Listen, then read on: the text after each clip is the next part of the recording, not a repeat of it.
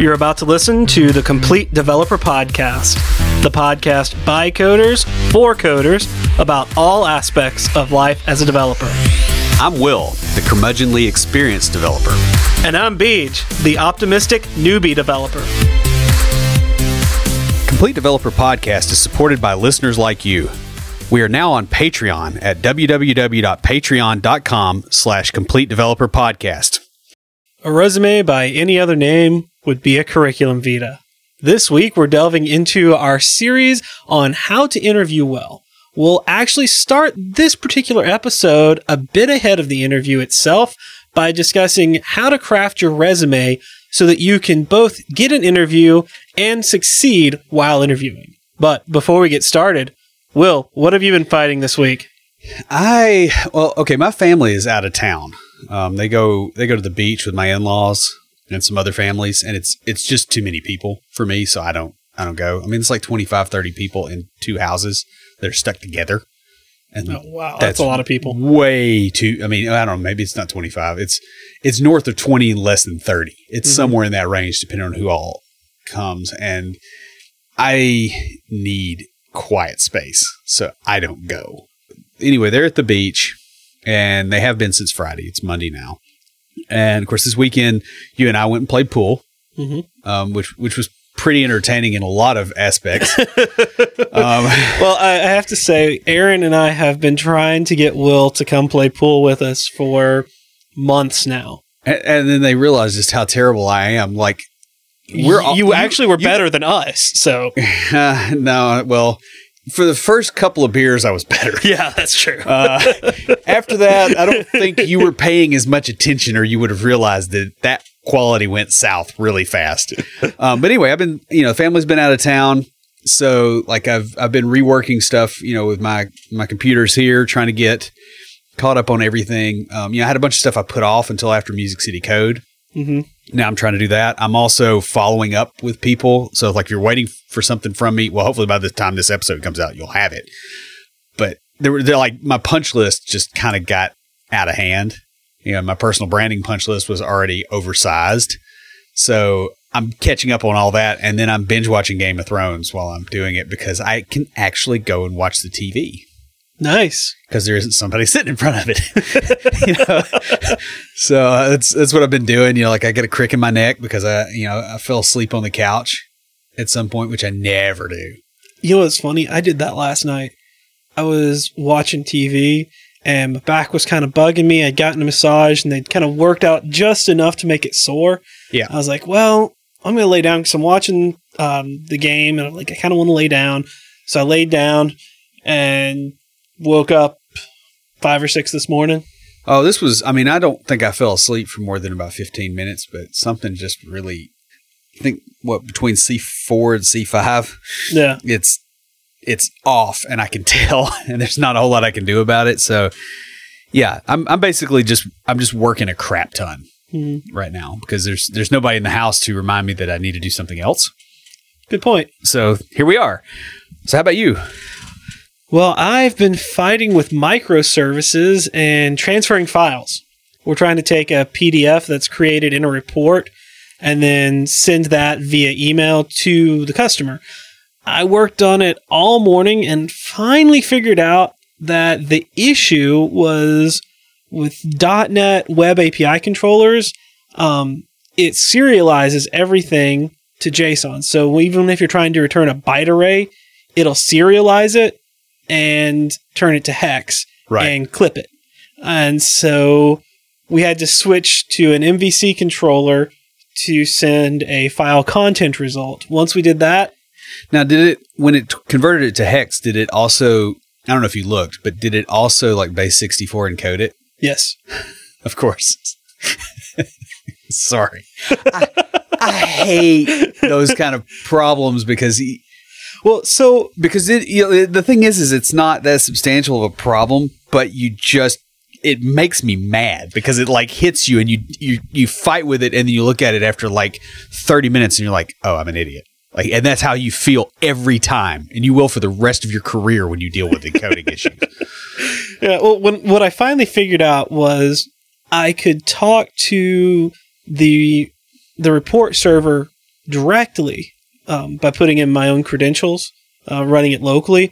And what I got back from that, when I serialized that byte array, it gave me one thing that was different from what I was getting back from the service that was supposedly doing the exact same thing and just sending me the byte array instead of publishing it. Oh, so you figured out it lies sometimes. Yeah. It's always it's always wonderful. It's like, you know, we, we don't have AI, but we have very fast liars Yeah. now. Well, It won't be long.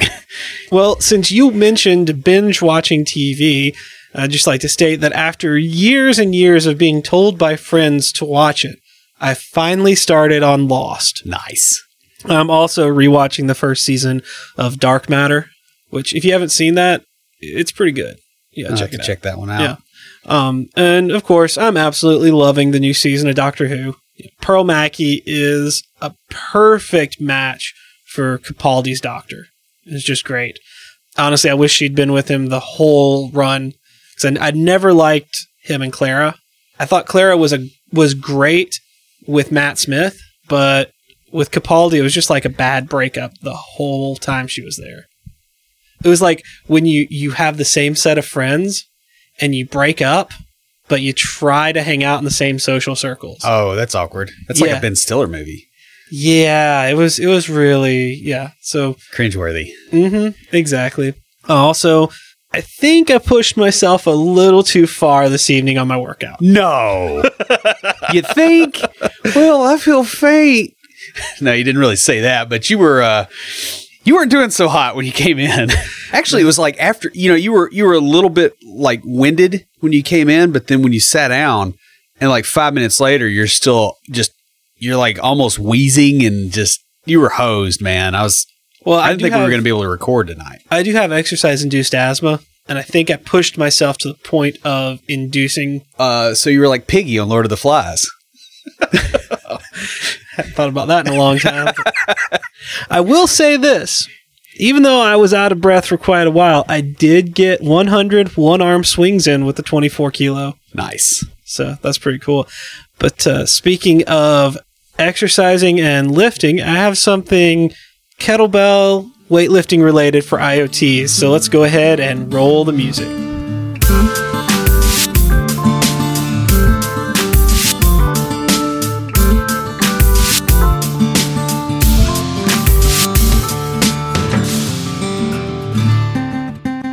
This week for IoTease, I have a product called the Beast Sensor. Now, this is a sensor that is built for the weight room. It includes an accelerometer, gyroscope, compass, and acquisition frequency sensor.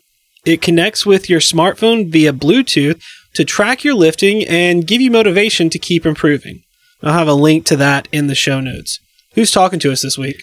Uh, well, we got an email from Tom Stymus, hoping I'm getting that right. It says, Hey guys, I've been listening to the podcast for about a month now and really enjoy the show. Happy to know and listen to a podcast that covers so many things that I struggle with, both technically and career wise, is out there to help. I was hoping you guys would help me in constructing a learning path that I could follow. He goes on to give us a few uh, personal details about his life, and we didn't, you know, you know, share everything, everybody's details in public. Um, if this was an offensively stupid request, then I appreciate the time you took to read it and hope the best for you guys. God bless. I want to say thanks for the kind words, Tom. I would suggest taking a look at something like Free Code Camp. We have a few friends that have done that, or one of the other online learning programs just to get started. So, I guess typically what I would do as far as coming up with a career path for most people, they don't have a direction. And so they're better off just starting moving. Um, and I think, you know, judging by what he said here, to some degree, that's kind of what he's going to have to do. He's he's pushing um, to try to get the general comp sci stuff down, um, so and so he can use it without the the burdens of academia. And I, I this actually speaks to me a lot because I had to do that after college. Um, because even though I went through that stuff, like the way that they explain things in a college class doesn't allow you to apply it very well, Mm-hmm. and it and it doesn't make you viscerally understand it. Yeah, that makes sense. Um, and so I, I would say the biggest thing is to you know it would would be to you know, try different things. Um, you know, like try different programming concepts. Like you know, if you're like for instance, if you're looking at like algorithm efficiency, and you need to do the same, you know, try to do the same operation at different levels of efficiency to, to get that to get that visceral understanding of it. Because then you're not going to care, right? Like if it's big O of n versus big O of n squared, like you know which one's bigger. You don't necessarily have to quantify it the mathematical way. Mm-hmm. And you know, it's interesting because you kind of taught me that way or guided my Right. self teaching that way. And I have a few coworkers that are self taught and a few that have been through the typical computer science programs. And we get together and we have a dev chat every week. And sometimes these kind of things get brought up in that conversation. Yeah, and I think that's the other thing too is getting around other people that um, can explain these things in a down to earth manner. Because like you do not want a computer science textbook for this. Um, I have a book on algorithms. I I don't think I let you borrow it because I did not want you to have it. You Um, told me that I could, because I asked you, I told you it sucked. You told me I could borrow it after I understood it. Right after you didn't need it anymore. Yeah. So that you could realize why it's it's very easy to come out of a computer science program somewhat crippled as far as your ability to actually do computer science. Mm-hmm. I, I don't know of a good way to to it, it. They just are not very good about putting things in a clear way. Um, and I've noticed the same thing with a lot of disciplines, like uh, neural nets, you know, or um, you know, gene expression programming, like some of the you know the machine learning type stuff, like the the real low level implementations of it. If you read a book on this, they make it completely impossible to understand it. Whereas if you have somebody that can't do all that math explain gene expression programming, they're gonna they're gonna use you know metaphor and allegory and that kind of thing and, and get the, the point across how those pieces move. And so I think that's what you need to go for. Like you know, look look in Google for how would you explain this to a layperson. You know, ask that question that way. you know, or go with some of the at least to get started. What I did was I started off with some of the tutorials that were very basic, very all right, we're going to build something and assume you know nothing Yeah. about it and then build from there. You remember the calculator? We Yeah. joke about it all the time, but that's what I did there. Yeah. The the blog, that's what I did with that.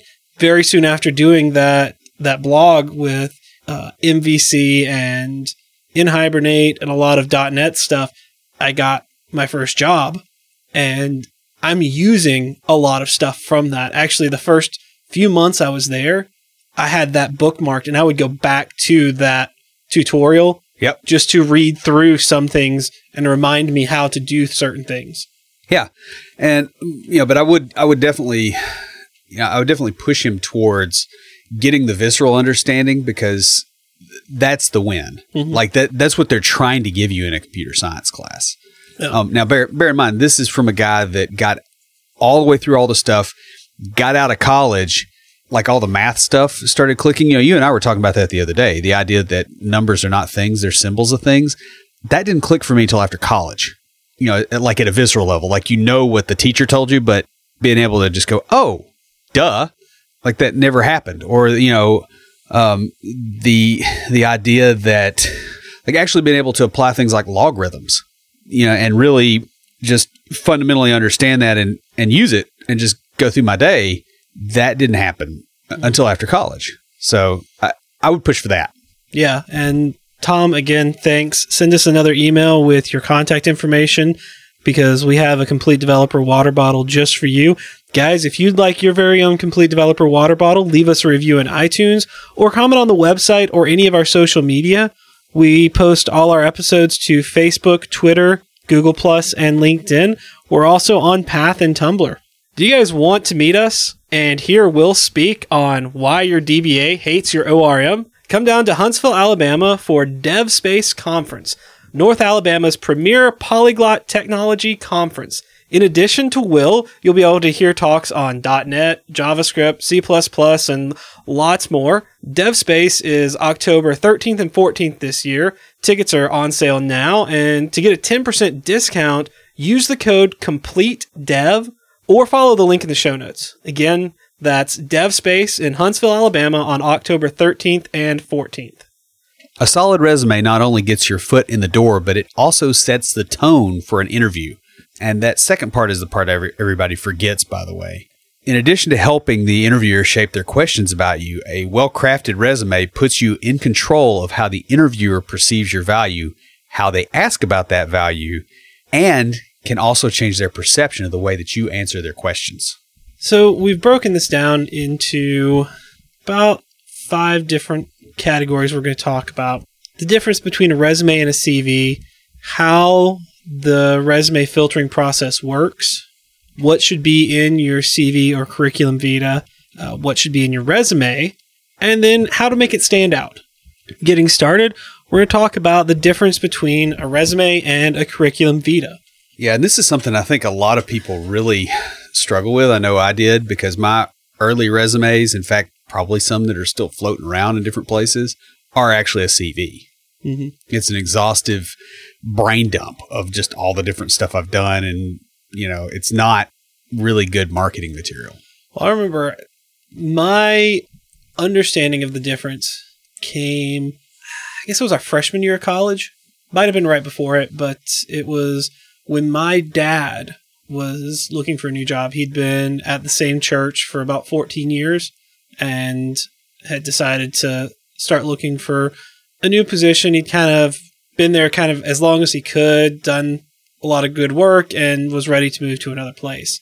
And he was working on his CV. And I came in and I had been applying for jobs for the summer and stuff like that and had a resume.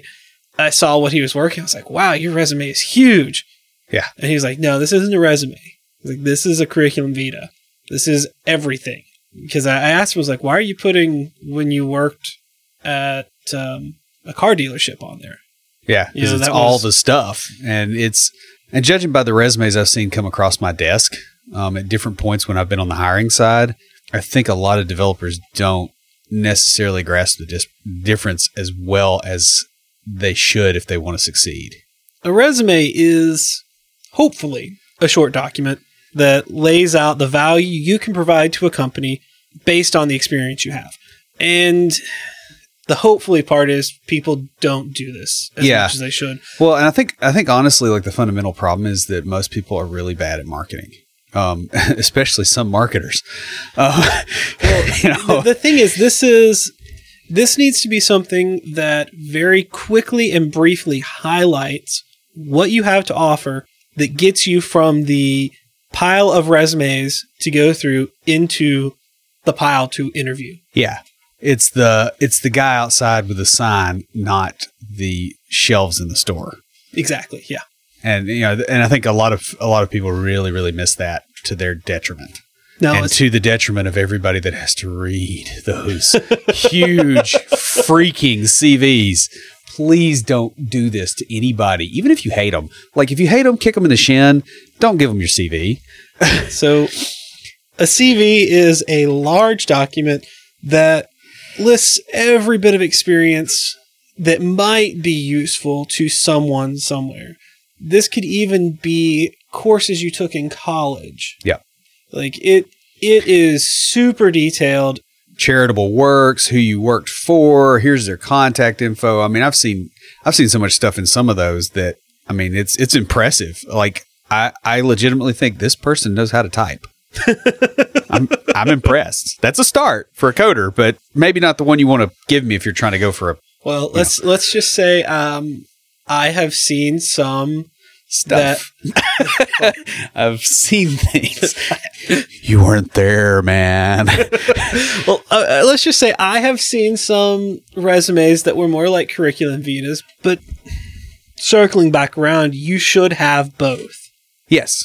You know, go, going into a, a little bit further, the way I look at the CV is that is like your database, and your resume is a select query for a particular person. In other words, a, it's a projection of a subset of the values in there that is tailored to the specific audience.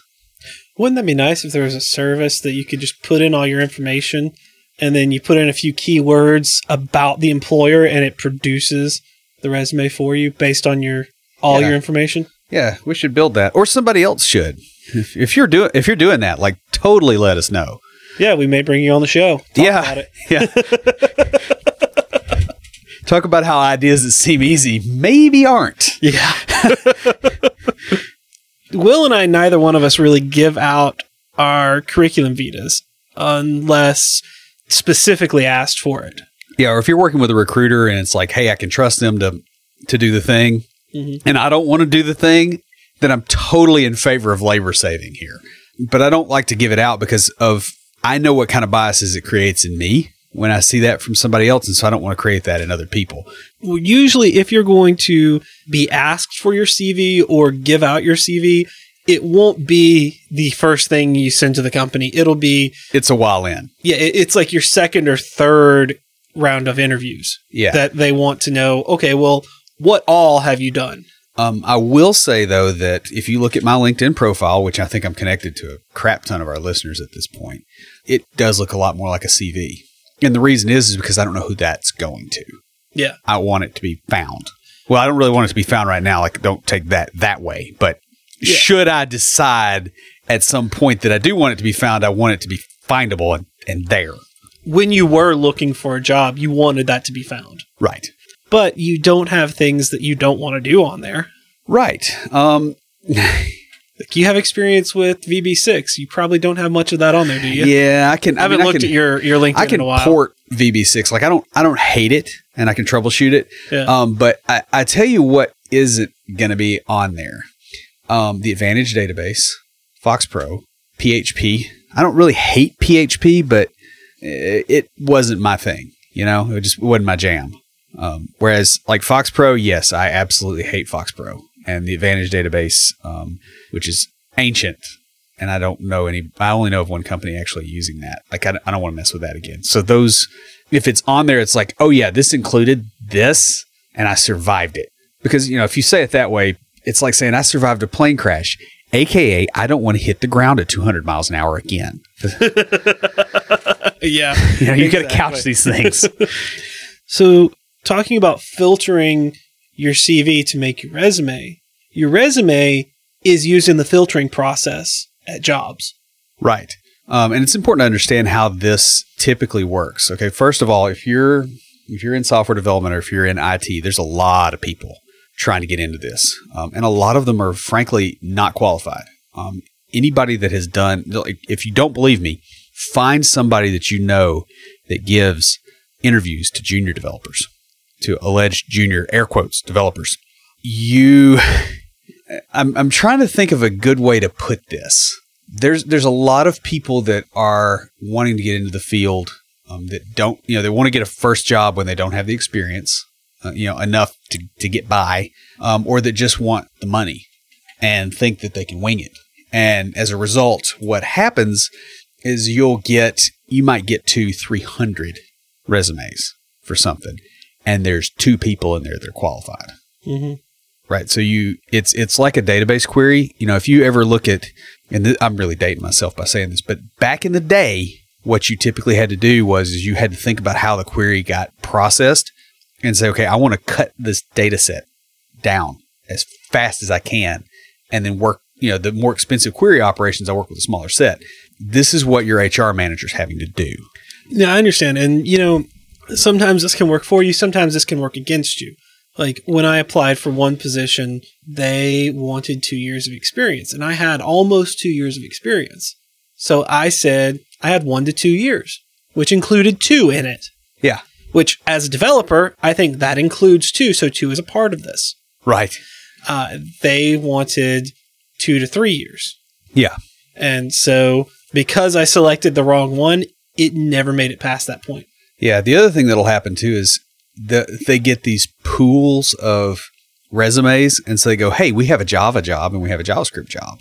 Guess what happens if you do JavaScript?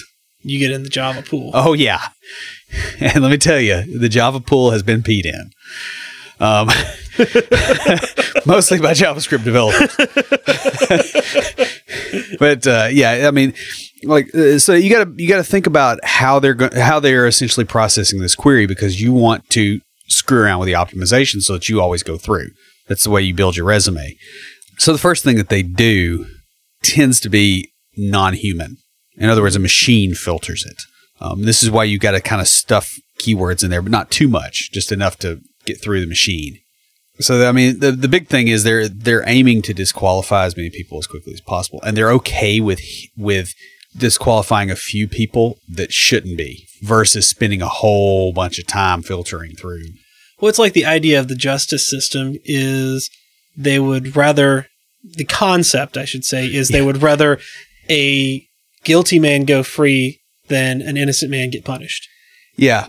No, that's the the intent of the justice system. It doesn't now, whether always work whether that that's way. what happens now, we, we don't want to get into that. Um, but yeah, I mean that's what they're doing. So you got to you got to think about it like that.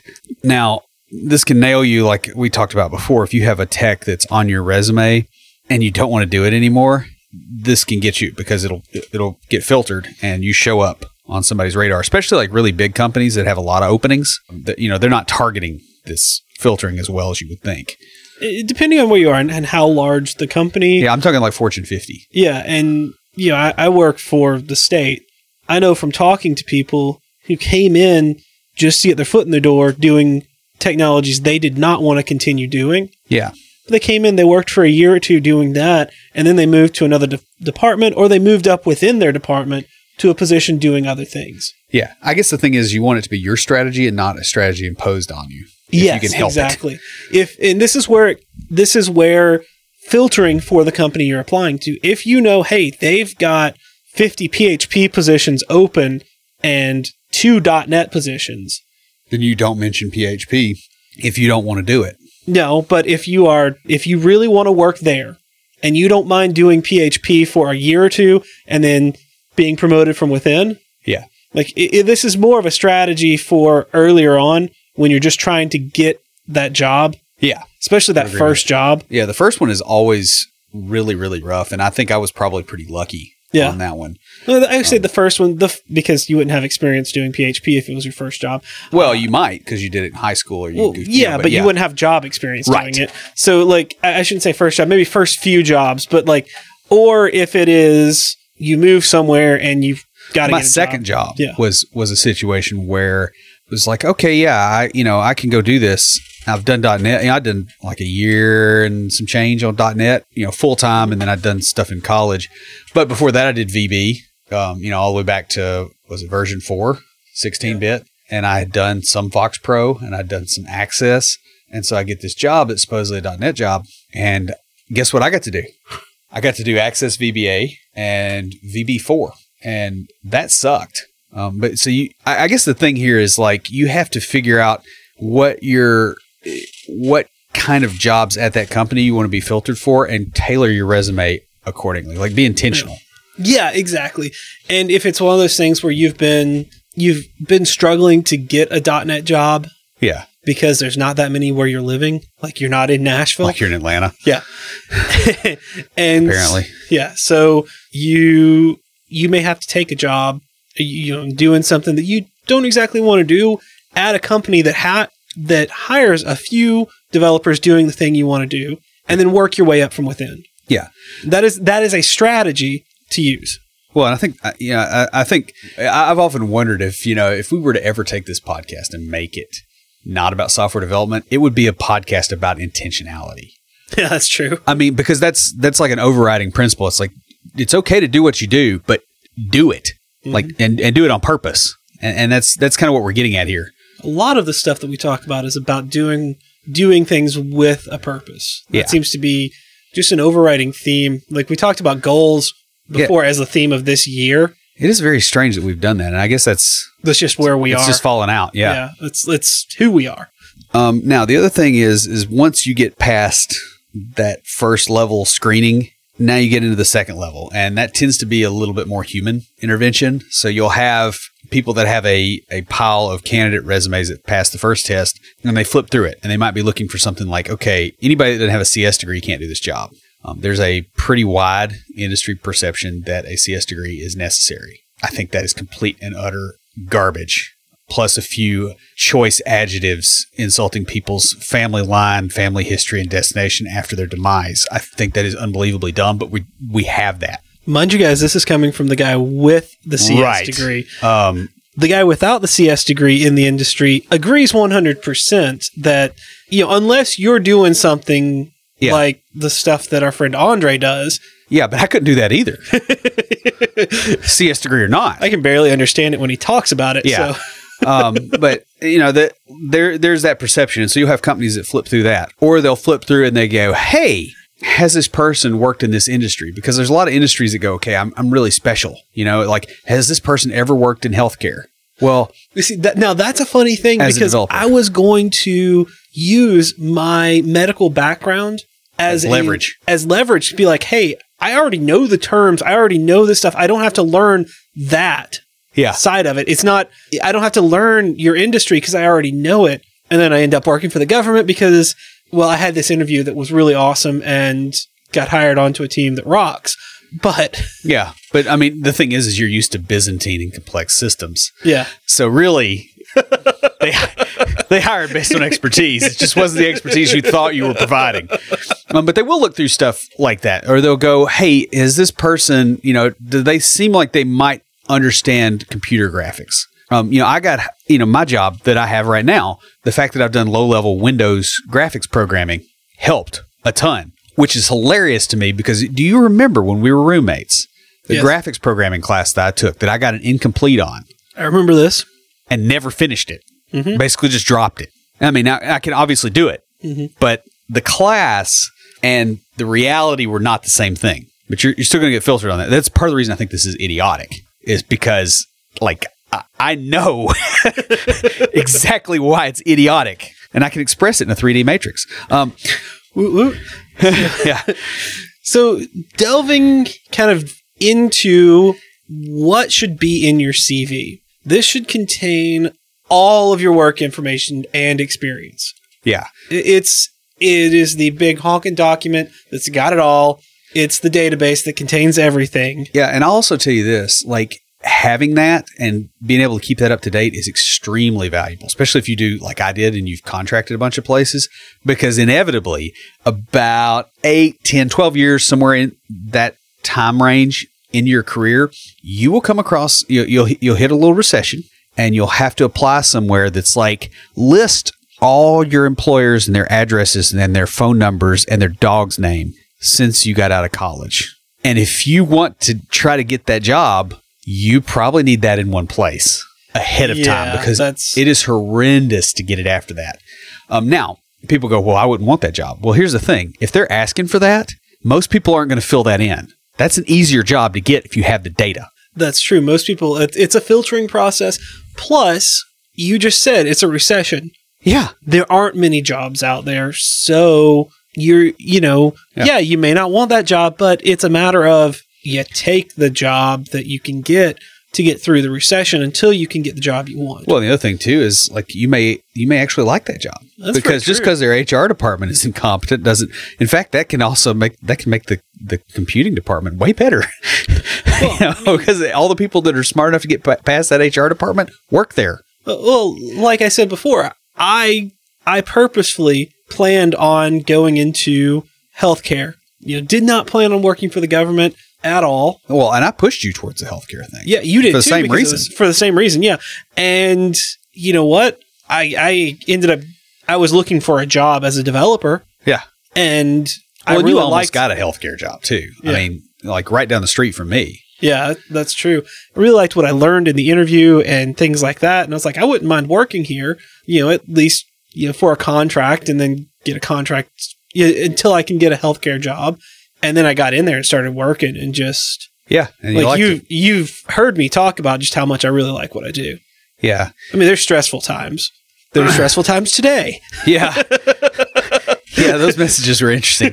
Um, uh, and the thing with the CV is, is you can put stuff in there. In fact, you should, even if it's stuff that you don't want to do. Because, for instance, okay, I don't, I don't ever want, you know, like as a day job, I don't want to deal with VB6. Like that's not my, that's not my jam. However, if somebody's converting something from VB6 to .NET, you know, now you know I'm like, okay, I can I can deal with it to move it, and I have that background experience, and it may be a company that I really really want to get into, and so I want to have all this stuff here. Keep all the things where you can get to them, even if you don't think you're going to need them. There's a lot of stuff that early on I did not like, and I would have thrown that out, and now it's yeah, okay, this is fine. Like for instance, my um my Visual Basic experience has helped me a ton learning Delphi because guess where Microsoft nicked those technologies from? Yeah. There's a lot of stuff in Delphi that's like, oh, that's like the DoEvents keyword in VB. It's because, yeah, they call it something else, but they stole it from there. Yeah, that, that makes a lot of sense. And you know, you, you you talk about VB, but I've got a lot of WordPress experience, Yeah. and I get oh my goodness because it's on my LinkedIn. I get so many people Yeah. sending me emails about. I took it off. WordPress I think I took it off of mine um, because I was just like, yeah, this isn't. You know, this is creating a problem for me. Like I keep a copy of the CV elsewhere, so I guess my LinkedIn is not a perfect copy. It's still a projection of the real thing. Yeah. Because of that, because there's certain ones that you'll just get nailed on. But I, I keep as much of the stuff in one place as I can. And this is also where you'll put non-tech jobs and things you've done too. Like my CV has all the jobs, like has counseling at Vanderbilt, it has working in the emergency room, it has managing um, uh, mental retardation facility. Yeah, and you know, I've even pointed out that you know, like my my father has got a nursery, an oil distributorship. Because of that, um, you know, I'm partner in an agricultural commodities trading concern. Yeah. Um, because I have that background, I know enough of what's what goes on in all this stuff that I it can make I can make sense of it, and that you know that helped me get that gig, and that's why you know when I went for the initial job that I worked with this guy on, that you know the agricultural experience came out. That's not something that a lot of programmers have because I grew up in suburbia, That's very true.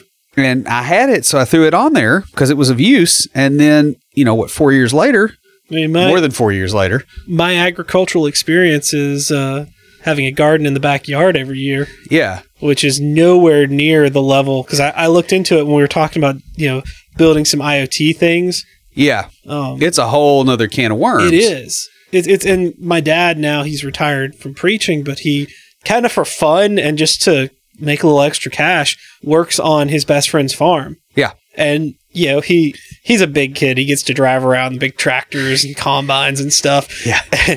but he he tells me about it, and I'm like, dude, that is a Yeah. whole nother world. you just you have no idea what what is going to be useful so keep all the like this is your junk drawer of experience and then you pull the mm-hmm. things out when you need them Well, it's uh, like I was having a conversation with my executive director because I'm the only developer that has not been asked to be part of interviews.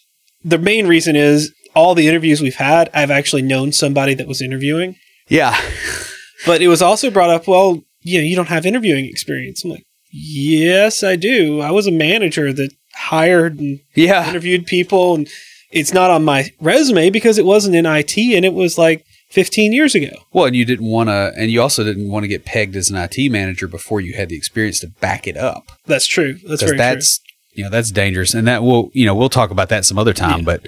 But that is on my CV. yes It needs to be because you know when I go for a management job, I can say, "Look, I've got all of this, plus I've got management experience, plus the other things on my CV include like the trainings that I've been through." and you just never know because you might be writing software for people going through that Yeah. And if you go, hey, I've got experience in mental health institution management. Well, hey, our company's writing software for mental health institutions for the very people that did the job that you used to do. Well, crap, we'll hire you instead of this guy that's got farming experience. right? Like, that, that makes sense. you know, it's a differentiator. You might as well have it. Mhm. You know, if, if you got it. Um, the other thing I'll, you know, I like keeping track of like the previous employers and all that stuff. Keep all those bits together. Try to periodically troll through LinkedIn and you know, or kind of pay attention if somebody changes positions. Like, try to get that information moved so that you don't have to find it when the time Mhm. comes. Um, I do try to do that. I don't. I'm not doing a very good job of it right now because I'm pretty comfortable where I am. I like to put things, just keep track of them. I mean, my CV is private, but on LinkedIn, just so that I don't forget to do it. Yeah, or keep links to their Yeah. profile so that you can quickly get it. Like uh, LinkedIn will let you put courses and trainings that you've taken. Yep. And so I keep track of those on there. Um, well, at least the current ones. I kind of redid my LinkedIn when I went to med school. So the other thing you can put in there too is classes you took in college, um, especially if it was sort of a unique thing or something different, or just to say, hey, I've got experience in this, even though I haven't had a job that used it, I've got training in it. But basically, your CV needs to contain everything. It is the big document that you base your other stuff from. You know, you're you're going to build your resume off of that to be specific to the company. So, what should be in your resume? The obvious thing is to list your previous work experience. You want to make sure to carefully place the appropriate keywords in here when you're doing this because as we've talked about they are going to do keyword searches both electronic and you know in person Yeah, and you know, honestly, if you're looking at what kind of com- company you're working for, um, or you, that you want to work for, think about what keywords they want. You may need to express that in a different way. You know, if they're if they're kind of a stodgy corporate firm, you may say, "Okay, I have JavaScript experience." If they're like this new hip startup, and you're you know you may be applying to both at the same time. If it's if if it's a hip startup, you may say, I, "I'm comfortable building single page applications in React." There's there's more than one way to say this, and you have to kind of target your audience a little bit. I mean, this mm-hmm. is very much a marketing exercise. And when listing your previous experience try to focus more on what you've achieved rather than the tooling that you used to achieve it Yeah. I mean, nobody would hire a plumber that says, I'm really good with plastic pipes. right? Yeah. It's it's like, no, I, I, I need I need the dirty water to like not be here. mm-hmm. And you know, not you know, leak through the floor or whatever. Like that's it's like, okay, we we uh you know, we plumbed this huge hotel. That's better than saying, yeah, I'm I've got like four years experience with PVC and uh, flex pipe and uh, a little bit of like I got like a year of experience with copper. Nobody's going to hire you. Don't do that. Yeah, I- you know, list off what you've done and use that to talk about the technologies that you know. right. You know, I can say I have built full stack applications all the way from writing the SQL in the database to the .NET web APIs to the Angular single page application front end. Yeah. And all the CSS and crap that goes with it too, at some level, because uh, I mean, at least I can say that. well, I mean, I've written I've written a lot of CSS for other things. We actually have standards that we use that I don't have to write that. But you know, Man, that must be glorious. it is wonderful to have a designer. it really is. I, I have to say, it is it is awesome to have that. Like, well, one of the things is we have we ha- it's the state, so we have standards. Everything has to look the same. Ah, yeah. See, every place that I've worked has been twice that good because we've had double standards. Nice, Yeah. very nice. like that. You know, you can still mention the tools, right? And you, you have to to get the keywords in there, but just don't let it overwhelm the value of the experience because these people are looking for value. Well, you know, one thing, and I don't see this in here, so I'm going to mention it now. The one thing that a recruiter told me once is have your resume tell a story. Yes.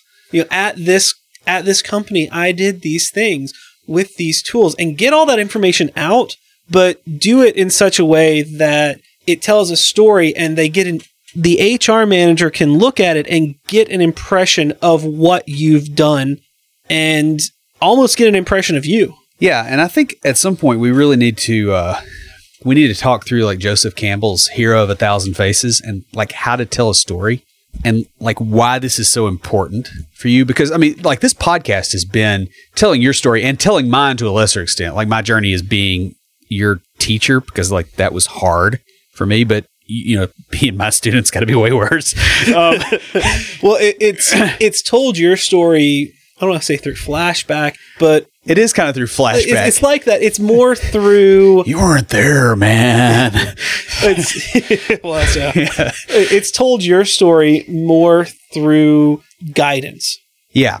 And You and the value of telling a story on a resume. And I, and I saw some stuff that was talking about that and I couldn't figure out a way to put that in here. Not not to bring up the the evil evil evilness that is the prequels, but you know, you are Qui Gon Jinn to my Obi Wan. That's that's good. I thought you were to say I was uh, you know Darth Plagueis the Wise or something. You know, it's like yeah, you're kind of irrelevant, but you're there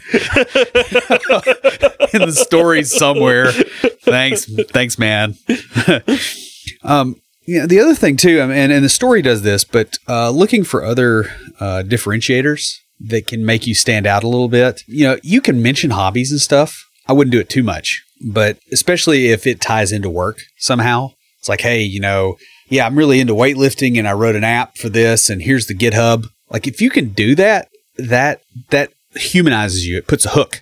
Or, you know, if you're applying to be a developer for a mechanical place or a place that, you know, a, a shop that sells parts online or something, you can talk about enjoying riding your motorcycle and stuff. Right. And it's just, it's more of, you know, get a thing in there that humanizes you. Um, Mhm. The worst thing in the world is to interview somebody and you look at them and you go, this person doesn't do anything else.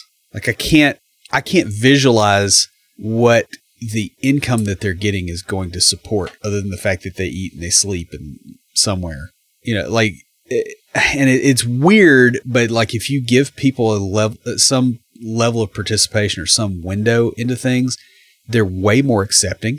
And because most resumes are kind of sterile, that's a that's a better way to differentiate yourself. Um, the job I have right now, you know, I had the, I had the interview with with Ben where he just absolutely raked me over the coals because I was his friend and he knew that I could handle it. Um, and then the interview with our manager, and then I had an interview with the owner of the company, and that interview was almost no computer science. Like it went straight into biochem, uh, you know, cell biology and biochem just immediately because he knew I had some of that background. Well, you know what's funny is I only interviewed with one person. Yeah. Um, then what was, what was funny was the interview I had with the senior developers for the junior position. Like it, it was me, our director, um, because our manager had left, so we didn't have a manager, but our, our director and then three senior developers. And I'd worked with all of them on different things. And we pretty much just like they had a list of questions and about halfway through it, they're like, "Yeah, we've kind of already answered all these just chatting." yeah. Well, I mean, here's the thing: there are other people involved in the decision um, when you get a job. Mhm. Typically, stories go around, right? That's why you want to hook them with a story. Your experience doesn't like that. That that has no virality to it. Whereas going, hey, this guy likes to ride motorcycles and da da da da. And we talked, we joked about this. uh, Like that goes around the office before you get there. Also makes it easier when you go in because people know what to have small talk with you about. Yeah, I mean, I I was the podcast guy. Yeah. You shouldn't include things in your resume that can be used to discriminate against you. However, you can include things if you think they're going to be used to discriminate for you. And people are, you know, there's there's somebody out there riding a car that their knuckles just turned white and there was a sharp intake of breath. You're trying to get hired for a job. If you know that there's certain things that are going to bias the interviewer towards you, that's called marketing. Um, now there's there's some things that's like you should probably feel a little skeezy about in you know in some cases, but for the most part, you understand that people are going to go for whatever that is. Well, yeah, like if I were applying, a, a big company here in Nashville is Lifeway, uh, which is a Christian bookstore and multimedia and all sorts of stuff. If I were applying to them, Yeah. I would go in there and I would talk about teaching Sunday school, about my dad being a preacher, Right. and like I would emphasize my Christian background. Right, because it's an asset. Now, can they discriminate against you or for you for that? No. However, you know, all other things being equal, that positivity, like that will be like you will make a positive impression with that that isn't them going, "Hey, because of this, I'm more sympathetic to this person." It's just like I'm more sympathetic to this person. They don't forget, you know, they, they don't remember the uh, the the previous thing that, that anchored that. No, Um, I'm not telling you to be, you know, skeezy and like try to get people to discriminate in your favor or anything like that. It's more of a thing of, okay, how do I, how do I shape the perception of me in such a way that I'm more likely to get the job? And so if you know that that thing will help you, you know, you can put references in there that are sort of oblique that they can, that they'll see. Now you might also go, Hey, I don't really want to be, be, you know, like a place that would hire me for, for this. I don't want to work there.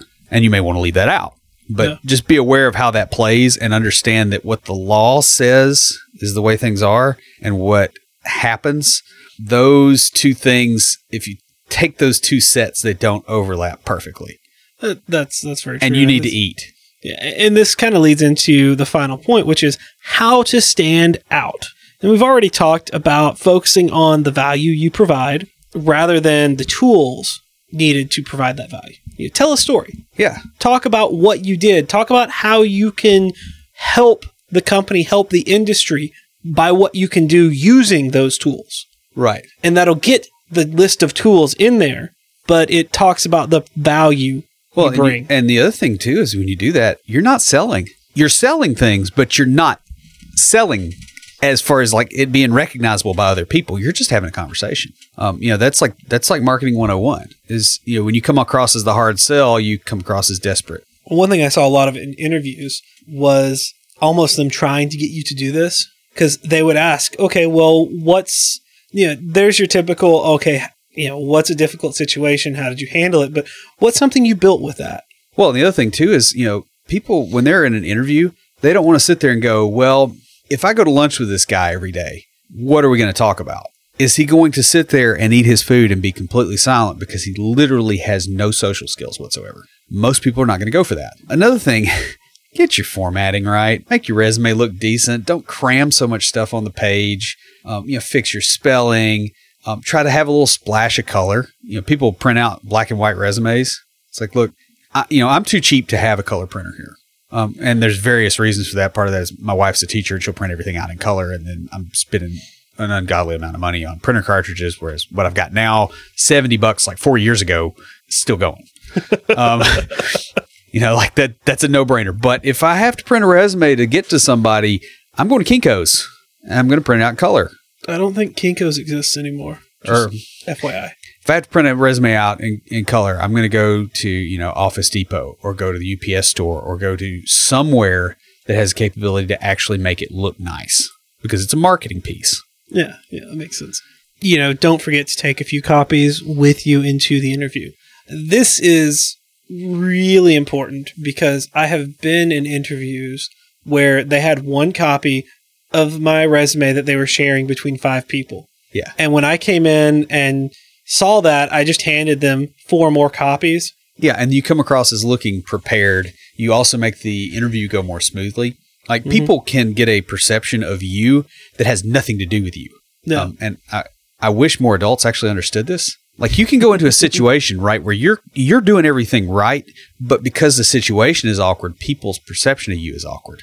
And kind of the overall theme of the resume here has been make sure it is tailored to the company where you want to work. We've been talking about that pretty much the whole time about tailoring it towards that company. Now, this episode is not intended to be a how to guide for building a resume. There's plenty of those out there. There are even services that will build or edit your resume for you. Yeah, I actually have looked into uh, you know professional you know resume building people Yeah. um, because it, like past a certain level, it's like, do I really want to spend the time to really do the research and do this, or do I want to pay somebody that is probably a lower hourly rate? And Yeah. it's it may be worth it at some level. I'm not sure if it's worth it at mine yet or not, but I've looked at it. you know, we may be creating some how to material separate from the podcast at some point for Yeah. building a resume. Yeah, because if we have to spend the time to create those materials, you're paying for them, buddy. no, not really. Well, yeah, really. you know, this has been more of advice and guidelines to use when building your resume. Yeah, and it's the stuff that doesn't get hit as well. I Yeah. think, especially like every cl- everybody that had a class where they learned how to build a resume, they didn't learn this in school. Very At least true. mine didn't. And Yeah. I had, you know, I had a couple of business comp classes, and that just wasn't a that Yeah. wasn't a focus. I mean, they kind of hit it peripherally, but they didn't beat it into your head how important that was. This is mostly life lessons that you and I have learned over time. Yeah. But that Yeah. pretty much wraps us up. Before we close everything out, Will, what do you have for us this week for Tricks of the Trade? Well, I want to address a attitude or a thought process that is not correct, um, and it's I can prove it pretty well. I have a lot of conversations with developers that they're you know we we've been talking about the whole value based thing on your resume, like how you want to show the value you provide. One thing I've talked to developers about a lot is the idea of how your value comes out. A lot of people seem to really un, you know really misunderstand how um, how you provide value to an organization or how you provide value to a product. For instance, I have talked to developers who think that a product is worth X amount because it cost you know X minus some value to make, and that's that's kind of a widespread thought process. Is okay, it cost me you know it cost me this amount to make it, therefore its value is more than that. And I'm going to tell you that doesn't really make a whole lot of sense. and and there's a lot of reasons for it, but especially in software. And the reason is is okay. Let's say it costs you hundred thousand dollars to build this piece of software. So you build one, you know, you build one copy for somebody. It costs hundred thousand dollars for for you to build it. So therefore, it's worth a hundred thousand plus something. Copying software is free. So now, if I make two copies, each one's worth fifty thousand dollars, right? So therefore, as the number of copies approaches infinity, the value of the software approaches zero. That is how math works. Yes. Right? Like, think about the premise here. The premise is basically if enough copies of my software go around the, va- you know, it has no value. Now, does the Linux operating system have value? Depends on which distro. Yeah. hey, don't be don't be beating up on Fedora now. No, I'm just I kidding. have, I have the beard to make that comment. Yeah, you do. But right, like value is not determined by what you put into something. It's determined by what somebody else gets out of it. In other words, it's it will it will rise to the price that the market will take. If you think that the value is what you put into it, it's very easy to either spend too much building something or to undervalue yourself. And one of those two things is more than likely what's going to happen. You're very unlikely to be accurate and be just where you need to be. Whereas the whole price discovery thing works out that the value that your stuff provides to somebody else drives the price. If you do that, you've got a better guide of things because you they also know how much that it's going to save them or they shouldn't be buying it. They know what it's worth to them. If that if that makes any sense. So try to shift your thinking that way and you'll you'll be better off. I don't know I don't know of another way to put it like the real root of it all is the labor value or the labor theory of value. Um, and, and I will point out where this came from. Uh, it came from a book by a very heavily bearded man named Karl Marx. Now, whatever else you may think of him, one of the things that Karl Marx thought of as evil was profit. Do you want to build a system that makes you your living based on the thoughts of a man who thought profit was evil? I don't, I think that's somewhat contraindicated just a little bit. Just, just be aware of that. Like think about the value you provide in terms of what someone else can capitalize it for, not on what you put into it. And that, that will make a lot more sense to you. You'll make more money. That's all I got.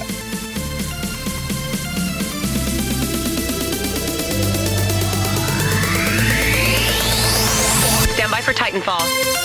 If you have a question or comment for us, please email us at neckbeards at completedeveloperpodcast.com. Our theme music is an excerpt from Stand By for Titanfall by Pure Bells, available on SoundCloud and licensed under Creative Commons. The intro music for IoTease is Hillbilly Hip Hop by Jason Belcher. For references, show notes, and to sign up to our email list, be sure and check out the website at completedeveloperpodcast.com. You can also follow us on Twitter at CompleteDevPod and like our page on Facebook to keep up with the news about the show. Thanks for listening. See you next time.